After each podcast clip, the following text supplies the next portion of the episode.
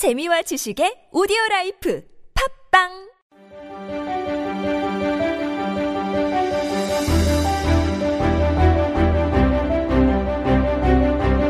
Real Life Korean. The build up to the Paralympic Games continues, and we continue to focus on a little bit of lingo that is relevant to athletics and sports games.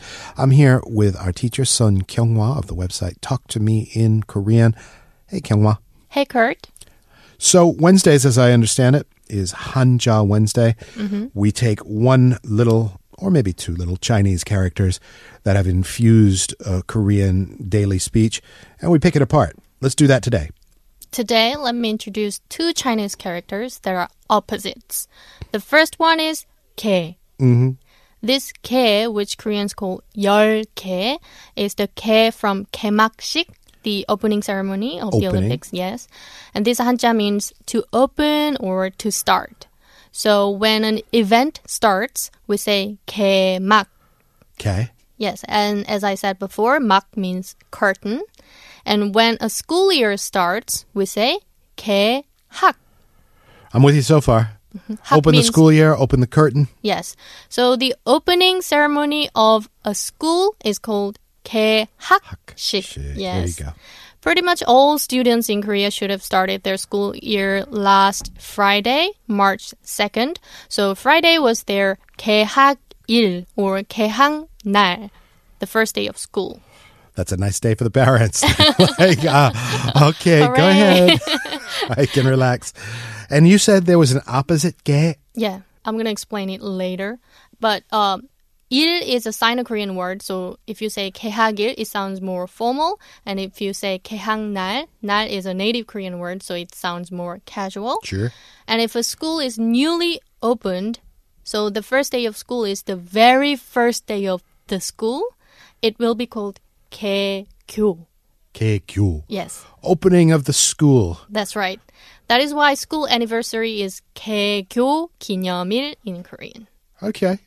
Do If you- schools ce- celebrate that? Yes. They all celebrate their You have a 개, day off. 개교 기념일. 기념일. Yes. No kidding. You Well, don't that's go a to nice- school. yeah, I haven't been to school for a long, long time. I and we didn't get that I off can when our tell. school had its anniversary. Okay. Yeah. And if you open a business, it's called 개업 because op means business. And if you have an opening ceremony or opening party at your company or your store, the ceremony is called 개업식. Yeah, okay. And the second hanja that I would like to introduce is pe. Aha. So it is a different word. I thought you were going to tell me that two Ks oh, had opposite meaning. No. All right, uh, so. This is totally different character, pe. pe. And since the vowel is ye, you might think you have to pronounce it as pie, but people just pronounce it as pe as if the vowel is just e. Mm, pe. Mm-mm-mm. And this pe is the same pe from pemakshik, the closing ceremony of the Olympics. And Koreans call this 한자 다들 폐 because it means 닫다. Closing. Yes. And the interesting thing is that this 폐 with the meaning of to close is usually used when things are not permanently closed.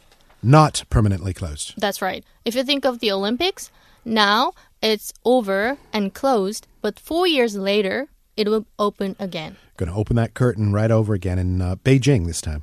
Yes, so this 한자 was used for 폐막, and also airtight containers are called 밀폐용기. And this 한자 is also used here because airtight containers are not permanently closed. You can open them again anytime. But if something is closed for good, such as a school or a store, you still say 폐 something like 폐교 or 폐업. but the pe here is based on a different Chinese character. Ah, is it? Yeah, which is called pehar pe, with the meaning of to demolish. Okay.